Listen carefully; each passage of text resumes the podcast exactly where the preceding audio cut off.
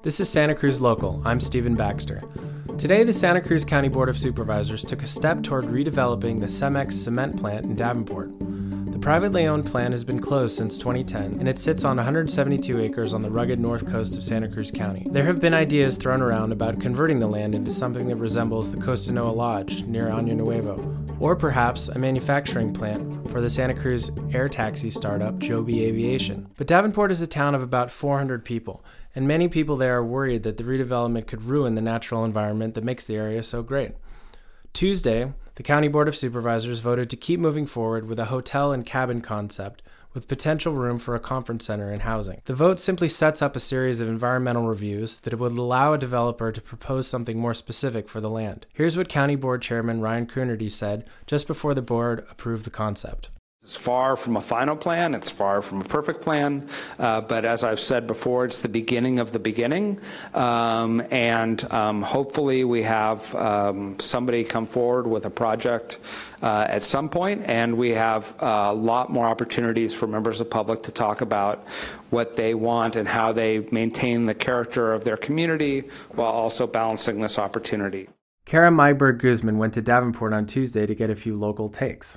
Yeah, I it was the highlight of my day driving down there. I mean, it was beautiful. Yeah, everything was green. I saw wildflowers. I saw hawks. Um, I saw surfers getting ready to go out. It was just a beautiful sunny day. And you talked to a few people up there. What was the impression that you got from people about the concept? For the most part, people I talked to were concerned about the scale of the project. They said it was just too big and it would bring too many people in. You know, Davenport's this town of about 400 people and they said like this this concept as described would br- triple the size of their town. I went down to the cement plant just to see what was there and I actually ran into this this man named Colin Hannon who was uh, pushing his daughter in a stroller on his way to pick up his son from Pacific Elementary and this is what he said when when we went for a walk together. How many people are coming to the beaches and coming to Davenport, etc.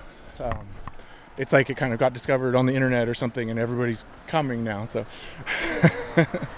Blame Instagram. So, and, and, and probably the you know the fact that it's a national monument now, etc. And part of our, our concern about that is just that there's no rangers or anything. There's nobody helping out. It's just all these people are coming and there's no infrastructure or anything. So maybe these plans could address that, um, but hopefully they won't add to the problem.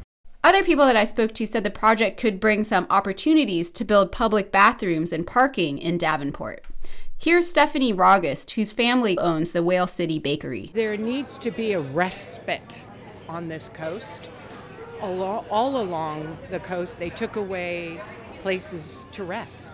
They don't really have that. They, they say they do, but there's no gas stations. See, respite means everybody gets to go there.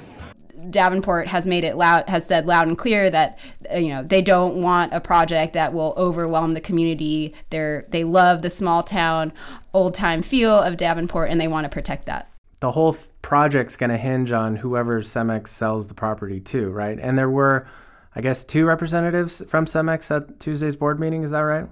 Yes, there were two uh, representatives from Cemex there, but they didn't address the board. Um, you know, I, I talked, tried to talk to the, with them afterwards, but they wouldn't go on record with me also, we found out at the meeting um, Joby Aviation is still in the mix. Yeah, I thought that was the most surprising thing from the meeting. Who is Joby Aviation? JoeBen Bevirt is the founder of Joby Aviation, which is a air taxi company that's headquartered in Bonny Doon. So yeah, I mean, we thought before that that Joby Aviation might be building a light manufacturing uh, site at the Cemex plant, but they pulled out last year, and I think that was kind of a letdown too for the community. They really wanted it to happen, and now you know we're back to the hotel eco lodge idea. Here's what JoeBen said to me uh, right before the meeting. I can't say that Joby's out of the picture. We're it's still something we're considering.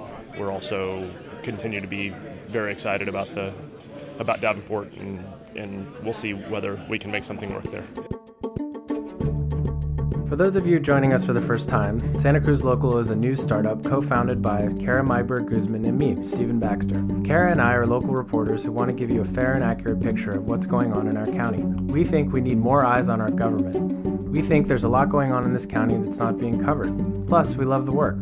Please visit our website, santacruzlocal.org, to find out more about our company and how you can get involved. Thanks for listening to Santa Cruz Local, and thanks to Podington Bear at soundofpicture.com for the music.